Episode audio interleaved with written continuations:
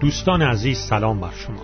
خدا را شکر می کنم که در این فرصت می‌تونم با شما عزیزان از کلام زنده خدا کلام برحق خدا کتاب مقدس مطالب بسیار مهمی رو که کاربردهای اساسی و عملی برای زندگانی های ما داره با شما عزیزان در میان بگذارم.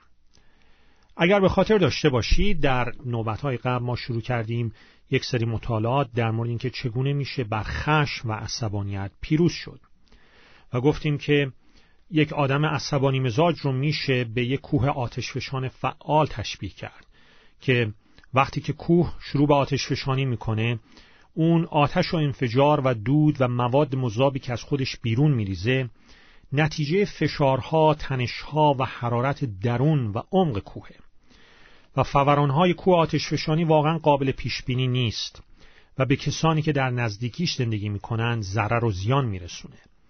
و اون موادی که از کوه به بیرون فوران می‌کنه تا مدتهای طولانی حتی بعد از آن که اون کوه خاموش شد ثمرات مخرب گسترده و داری رو ایجاد می‌کنن. زندگی در اطراف یک کوه آتشفشان بعد از اون که فوران کرد هیچ وقت به صورت سابق و عادی گذشته بر نمیگرده این بهترین تشبیه از یک آدم عصبانی مزاج و زندگی کردن در اطراف همچین آدمیه جای تعجب نیست که کلام خدا در انجیل مقدس در یعقوب فصل یکم آیه بیستم میفرماید عصبانیت انسان به هدفهای نیکوی الهی کمکی نمی‌کنه. یا انجیل مقدس در افسوسیان فصل چهارم آیه سی و یکم میفرماید از این بس دیگر هیچ نوع بغض و قیز و خشم و داد و فریاد و دشنام و نفرت را در میان خود راه ندهید. و حتی نباید با آدمهای عصبانی مزاج دوستی و معاشرت داشته باشیم تا مبادا اخلاق اونها در ما اثر کنه و مثل اونها بشیم. باز کتاب مقدس در امثال حضرت سلیمان فصل 22 آیات 24 تا آخر 25 میفرماید با مرد تون معاشرت مکن و با شخص کچخلق همراه مباش. مبادا راه های او را آموخته شوی و جان خود را در دام گرفتار سازی. و بالاخره کتاب مقدس در کتاب زبور حضرت داوود مزمور سی هفتم آیه هشتم این فرمان صحیح رو به ما میده. از غضب بر کنار شو و خشم را ترک کن. چگونه ما می‌تونیم ریشه های خشم را در درون خودمون خوش بکنیم؟ من به صورت لیستوار نکات اساسی این برنامه کلی رو برای شما عزیزان به عنوان مرور تکرار می‌کنم.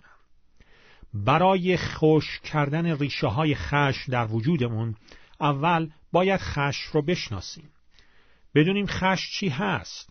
خشم نقطه مخالف فروتنیه.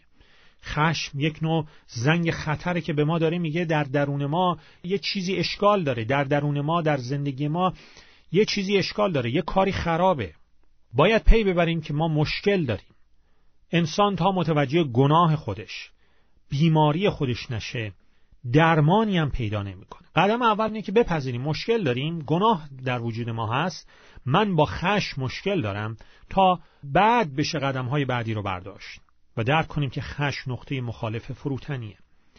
دوم لیستی از چیزهایی که برای خودمون به عنوان حقوق قائل هستیم آماده بکنیم. سوم حقوق خودمون رو از توقعهامون جدا بکنیم. چهارم به دست آوردن حقوق خودمون رو به دستای خداوند بسپاریم و به جای پافشاری کردن روی اونها تمرکزمون رو بگذاریم بر روی انجام مسئولیت هامون پنجم توقعهای خودمون رو متعادل بکنیم. ششم خداوند رو به خاطر برکات و امتیازاتی که به ما داده شکر بکنیم. به جای اینکه همش گله داشته باشیم گله کنیم قد نشناسی بکنیم و با خدا و با مردم عصبانی باشیم که چرا یک چیزهایی رو به دست نیاوردیم. خداوند رو به خاطر برکات و امتیازاتی که به ما داده است شکر بکنیم. به خشم به عنوان یک زنگ خطر بنگریم. خشم زنگ خطری است که به ما اعلام می‌کنه که در درون وجود ما مثل یک کوه آتشفشان فشارها و تنشها و مسائل حل نشده وجود دارند. بایستی طرز فکر ما مانند طرز فکر عیسی مسیح باشد. انجیل مقدس فیلیپیان فصل دو آیه پنجم میفرماید طرز تفکر شما درباره زندگی باید مانند طرز تفکر مسیح عیسی باشد و بعد ما در مورد تجربه یک خانواده مطالعه کردیم که یک خانواده که با عصبانیت مشکل داشتن و واقعا کارشون به یک مراحل حادی رسیده بود با کشیش کلیساشون تماس می‌گیرن و برای مشاوره پیش کشیش کلیسا میرن. و از کلام خدا کشیش اون کلیسا به این خانواده راهنمایی های سودمندی میده. در طی این مشاوره ها متوجه میشن که مشکل اساسی این خانواده و در حقیقت مشکل اساسی همه ماها همه خانواده ها در مورد خشم اینه که یک نوع ارتباط مستقیمی وجود داره بین فوران خشم بروز عصبانیت و هر کدوم از اون حقوقی که ما برای خودمون قائل هستیم. اگه شما برای خودتون در خانواده خودتون هر کدوم از اعضای خانواده بشینید و یک لیستی تهیه کنید از چیزهایی که برای خودتون حقوق خودتون می‌دونید. و بعد یک لیستی تهیه کنید از مواردی که مثلا در طول این هفته گذشته عصبانی شدید. من به شما قول میدم. شما متوجه میشید که یک رابطه کاملا مستقیم وجود داره بین هر مورد خشم و عصبانیت شما و هر کدوم از اون نکاتی که شما برای خودتون به عنوان حقوق قائل هستید. چون هر موقع یکی از حقوق ما پایمال میشه اون موقع است که ما خشمناک میشیم. رابطه مستقیم بین بروز خشم و حقوق ما وجود داره. و بنابراین چاره اساسی پیروزی بر خشمم اینه که در درجه اول بایستی به عیسی مسیح به عنوان خداوند و نجات دهندمون ایمان بیاریم. تا روح پاک خدا وارد وجود ما بشه چون بدون حضور روح القدس بدون حضور مسیح در زندگی ما بدون فیض مسیح هیچ کاری نمیشه کرد. تمام این صحبت ها پوچه. بدون ایمان به عیسی مسیح. اول باید روح پاک خدا از طریق توبه از گناهان و ایمان به عیسی مسیح وارد وجود ما بشه. بعد باید از نمونه کسی که بر خشم و عصبانیت پیروز شد یعنی عیسی مسیح پیروی کنیم. کسی که نه فقط بر خشم و عصبانیت بلکه بر هر گناهی پیروزی به دست آورده. و نمونهش هم در انجیل مقدس فیلیپیان فصل دوم آیات شش تا آخر یازده به ما داده شده. در مورد عیسی مسیح میفرماید اگرچه او از ازل دارای الوهیت بود ولی این را قنیمت نشمرد که برابری با خدا را به هر قیمتی حفظ کنند بلکه خود را از تمام مزایای آن محروم نموده به صورت یک غلام درآمد و شبیه انسان شد. چون او به شکل انسان در میان ما ظاهر گشت خود را پستر ساخت و از روی اطاعت حاضر شد مرگ حتی مرگ بر روی صلیب را بپذیرد. از این جهت خدا او را بسیار سرفراز نمود و نامی را که مافوق جمعی نام هاست به او عطا فرمود تا اینکه همه موجودات در آسمان و روی زمین و زیر زمین با شنیدن نام عیسی مسیح به زانو درآیند و همه برای جلال خدای پدر با زبان خود اعتراف کنند که عیسی مسیح خداوند است. ما در نوبتهای گذشته در طی مطالعاتمون از فیلیپیان فصل دو آیات 6 تا آخر 11 خواندیم که چطور مسیح از دو حق خودش میگذره تا مسئولیت های روحانی خودش رو انجام بده. اولین حقی که عیسی مسیح در این آیاتی که خوندیم ازش میگذره برای انجام مسئولیت های روحانیش این بود که مسیح از حق خود بر جلال و زیبایی و مشارکت و ثروت های روحانی بهشت میگذره و در مقابل پاداشی که مسیح به خاطر گذشتن از حق خودش بر مشارکت و ثروتهای روحانی بهش دریافت نمود پاداش عظیمی بود. مسیح پس از مرگ بر صلیب و قیامش از مرگ و بعد از صعودش به آسمان به نزد پدر آسمانی با ثروت روحانی عظیمتری از گذشته به آسمان برگشت. قبلا مسیح فقط مشارکت روحانی با پدر آسمانی و روح القدس و فرشتگان بهش رو دارا بود. حالا به علاوه آنها مشارکت روحانی با تمام افرادی که به او ایمان آوردند و نجات آسمانی از اسارت گناه و مرگ ابدی رو به دست آوردن را نیز دارا می باشه. دوم مسیح از حق خودش برداشتن یک شهرت نیکو میگذره از حق خودش بر نیک نامی میگذره و حاضر میشه انواع اقسام تهمتهای کاذب رو برای خودش متحمل بشه تا اون مسئولیت روحانی خودش رو که آوردن نجات آسمانی از آتش جهنمه برای همه ما فراهم بکنه چه پاداشی مسیح به خاطر گذشتن از این حق خودش دریافت کرد از این حق داشتن شهرت نیکو؟ چون مسیح حاضر شد نیکنامی خودش رو برای ما قربانی بکنه از طریق اطاعت کردن از اراده پدر آسمانی همه ما که از گناهانمون توبه کردیم و به مسیح به عنوان خداوند و نجات دهندمون ایمان آوردیم نجات آسمانی از آتش جهنم رو به دست آوردیم. و مسیح هم بر طبق فیلیپیان فصل دو آیه نهم میفرماید نامی که مافوق جمعی نام هاست به او عطا شد. سومین حقی که مسیح ازش میگذره مسیح از این حق خودش بر اینکه خدمت بشه صرف نظر می‌کنه.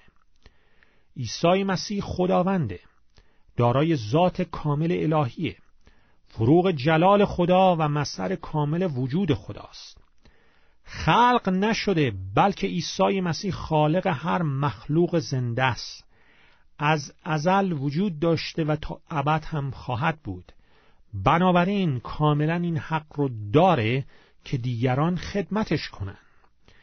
این قدرت ما فوق طبیعه رو داره که اگه بخواد خواست خودش رو بر هر کس که می‌خواد تحمیل کنه. اما به جای این مسیح تصمیم گرفت انتخاب کرد که از حق خودش بگذره و به جای اینکه خدمت بشه شاگردانش رو ما انسانهای گناهکار رو خدمت بکنه. یکی از کارهای بسیار پست و پایین زمان عیسی شستن پاهای مهمانان بود که از راه می رسیدن و پاهاشون خاکی بود چون کوچه ها و خیابونا خاکی بودن. و این کار رو کار پستی می‌دونستن اغلب ازش فرار می‌کردن. و یک صاحب خونه حاضر نمیشون این کار رو بکنه. معمولا نوکر خونه این کار رو می‌کرد. کسی انجامش نمی‌داد. در یک احتیاج بود که کسی این کار رو بکنه. اما مسیح دقیقا همین کار رو کرد. و قبل از اون که شاگردانش تکانی به خودشون بدن از بودن این احتیاج استفاده کرد تا یک درس مهم در مورد فروتنی به همگی ما بده. پاهای شاگردانش رو میشوره. کلام خدا در انجیل مقدس یوحنا فصل سیزدهم آیات سه و پنج میفرماید عیسی که می‌دانست پدر همه چیز را به دست او سپرده و جانب خدا آمده است و به سوی او می رود شروع کرد به شستن پاهای شاگردان و خوش کردن آنها با حوله‌ای که به کمر بسته بود. بعد از آنکه مسیح پاهای شاگردانش رو شست اهمیت کاری رو که کرده بود رو توضیح میده. و به این وسیله نکته حیاتی و مهمی در مورد معنی فروتن بودن و پاداش فروتنی رو برای ما آشکار کرد. در یوحنا 13 آیات 12 تا آخر 15 میفرماید بعد از آنکه پاهای آنان را شست و لباس خود را پوشید و دوباره سر سفره نشست از آنها پرسید آیا فهمیدید برای شما چه کردم؟ شما مرا استاد و خداوند خطاب می کنید و درست هم می گویید زیرا که چنین هستم. پس اگر من که استاد و خداوند شما هستم پاهای شما را شستم شما هم باید پاهای یکدیگر را بشویید. به شما نمونه ای دادم تا همانطور که من با شما رفتار کردم شما هم رفتار کنید. و بعد میفرماید که همانطور که این در وجودش بود که از روی میل و داوطلبانه از حقوق خودش بگذره و رسیدن آنها را به دستهای پدر آسمانی بسپاره به همین ترتیب پیروانش هم بایستی همین صفت رو داشته باشند. در آیات 16 تا آخر 17 میفرماید یقین بدانید که هیچ غلامی از ارباب خود و هیچ قاصدی از فرستنده خیش بزرگتر نیست. هرگاه این را فهمیدید خوشا به حال شما اگر با آن عمل نمایید. و چه پاداشی مسیح دریافت کرد چه پاداشی ما می‌تونیم دریافت کنیم. وقتی که از حق خودمون بر این که خدمت بشیم میگذریم و به جای خدمت شدن شروع می‌کنیم به خدمت کردن. خدا این اصل رو برقرار کرده که قبل از تکریم قبل از سرفراز شدن بایستی فروتن شد. امثال 1533 میفرماید تواضع فروتنی پیشروی حرمت می باشد اول باید تواضع و فروتنی پیدا کنیم متواضع بشیم فروتن بشیم تا بعد حرمت و سرفرازی بیاد. وقتی که ما از حق خودمون بر اینکه خدمت بشیم میگذریم خودمون رو فروتن می‌سازیم اون وقتی که یک شرط اصلی و مهم برای به دست آوردن برکات خدا را به دست آوردیم و اون وقتی که از اسارت خشم و عصبانیت آزاد میشیم. چهارم مسیح از حق خودش برداشتن راحتی جسمی میگذره. برنامه روزانه خداوند عیسی مسیح بسیار سنگین بود. مسیح در طول خدمات روزانش انضباط شخصی عمیقی از خودش نشون می‌داد. و این نمونه مسیح به ما ثابت می‌کنه که کسی که روحی فروتن داره بایستی بدن خودش رو منضبط نگه بداره. اگرچه گهگدار مسیح به وسیله دوستان نزدیکش که یک جمع کوچکی بودن پذیرایی می‌شد ولی معمولا خودش رو از راحتی های حتی بسیار ساده و بنیادی زندگی هم محروم می‌کرد. در انجیل مقدس مرقس می‌تونیم در مورد برنامه سنگین روزانه خدمات عیسی بخونیم. در مرقس فصل اول می‌خونیم که در تمام طول روز تعلیم میده. افراد بسیاری را شفا داد و تازه باز هم در آیات 32 و 33 فصل اول مرقس می‌خونیم که وقتی خورشید غروب کرد و شب شد همه بیماران و دیوانگان را پیش او آوردند و تمام مردم شهر در جلوی خانه جمع شدند و باز هم حتی هنگام شب عیسی بیماران بسیاری را که امراض گوناگون داشتند شفا داد و دیوهای زیادی را بیرون کرد. و بعد از یک روز و یک شب کار و خدمت مداوم و خسته کننده تا پاستی از شب تو آیه 35 می‌خونیم که سهرگاه روز بعد صبح زود از خواب برخواسته از منزل خارج شد و به جای خلوتی رفت و مشغول دعا شد مسیح اغلب مسافتهای طولانی را از راه خاکی و یا کوهستانهای سخت طی می کرد تا به جایی برسه و به مردم تعلیم بده یا بیماری هاشون رو شفا بده. در محوطه های باز موعظه می کرد شب روی زمین می خوابید و با یک قایق قرازه ماهیگیری بر روی دریاچه طوفانی و غیرقابل پیشبینی جلیل مسافرت می کرد. همین واقعیت که مسیح می‌تونست توی یک قایق کهنه در دریای طوفانی بخوابه نشون میده که چقدر از نظر جسمی خسته بود. پادشاهان این دنیا رسمشون اینه که برای مسافرت از وسایل راحت و مجلل و لوکس استفاده می‌کنن. ولی مسیح که شاه شاهانه برای سفرهای خودش از یک قایق کهنه ماهیگیری استفاده می‌کرد. خانه نداشت. حتی وسیله رفت و آمد نداشت تا اراده پدر آسمانیش رو انجام بده و بیشترین ثمرات رو برای خدمتی که می‌کرد به بار بیاره. اما اینها مانع خدمت کردنش نمی شدن. وقتی که شخصی میاد پیشش و می‌خواد شاگرد مسیح بشه مسیح با اون بینش الهیش درک می‌کنه که قلب این شخص به دنبال او و خدمت خدای پدر نیست. بلکه می‌خواد برای خودش منافع دنیوی به دست بیاره. برای همین مسیح در جواب درخواست اون شخص بهش میگه روباهان برای خود لانه و پرندگان برای خود آشیانه دارند اما پسر انسان یعنی مسیح جایی نداره که در آن بیارامد. یعنی بهش میگه بیخودی برای منافع دنیوی دنبال من نیا.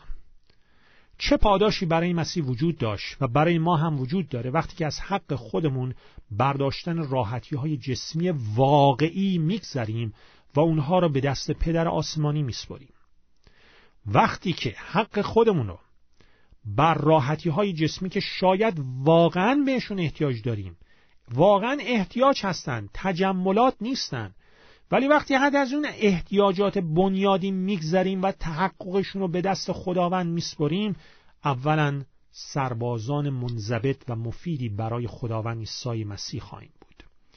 دوی تیم تاووس فصل دوم آیه سوم میفرماید به عنوان سرباز خوب مسیح عیسی متحمل سختی ها باش. دوم در ضمن اینکه از نظر جسمی و بیرونی خودمون رو منضبط می‌کنیم اون انضباط های جسمی بیرونی رو می‌تونیم با قدرت و هدایت روح القدس به انضباط های درونی روحانی تبدیل کنیم. اول قرنتیان فصل 9 آیه 27 میفرماید بدن خود را میکوبم و آن را تحت فرمان خود در میآورم. مبادا پس از اینکه دیگران را به مسابقه دعوت کردم خود من از شرکت در آن محروم بشم. وقتی که ما تمام وجود خودمون رو به خداوند میسپاریم تا او بر اون کنترل داشته باشه وجود ما اعضای ما به سلاحهای قدرتمندی برای انجام نیکی مطلق در دستهای روح القدس تبدیل میشن. رومیان فصل 6 آیه 13 هم. از حق خودتون بر راحتی بر خدمت شدن نیکنامی بگذرید. اون وقتی که از خشم آزاد میشید. این راه به دست آوردن آزادی از خشم عصبانیته. از گناهانتون توبه کنید. به عیسی مسیح به عنوان خداوند و نجات دهندتون ایمان بیارید و از حقوق خودتون بگذرید. تحققشون رو به دستای پدر آسمانی بسپرید و به جای تمرکز روی اونها تمرکزتون رو بگذارید بر روی انجام مسئولیت های روحانی با امید خدا دنباله این مطالعه را در نوبت بعدی ادامه خواهیم داد. فیض خداوند عیسی مسیح با همه شما باشد. آمین.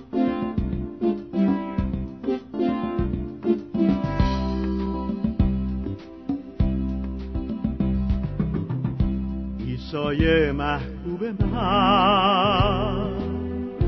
ای هستی من.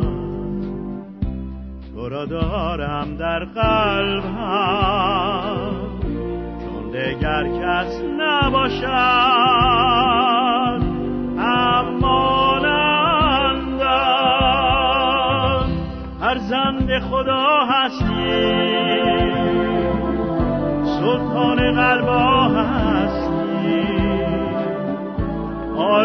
روان همین. دانم توی مسیحا. فرزند خدا هستی. سلطان قلبا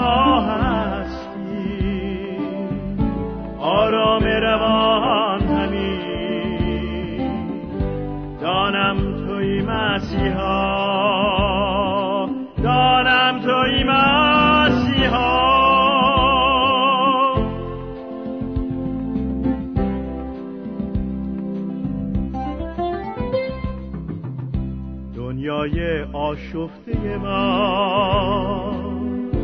طلبت تو را. هر کس شنود نامم گوید بیا مسیحا در جلالت خود را فدایم کردی. مرا مدیونت دانم که توی تنها؟ نجات همه ما. خود را فدایم کردی. مرا مدیونت ساختی. دانم که توی تنها. نجات همه ما. نجات همه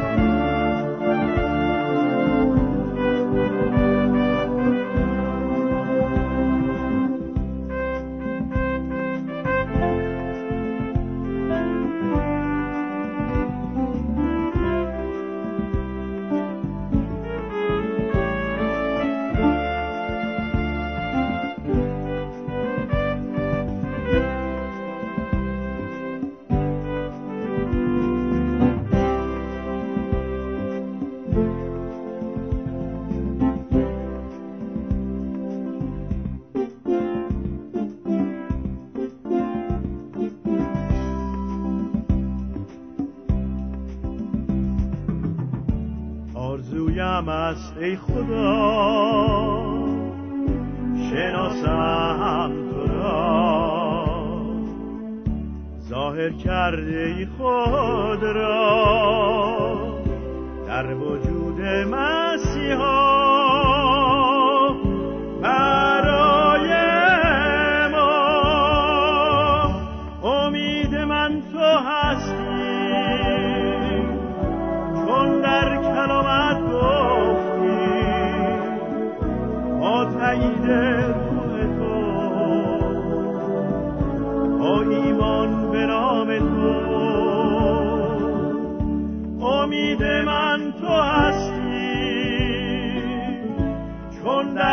در کلامت گفتی با تایید روح تو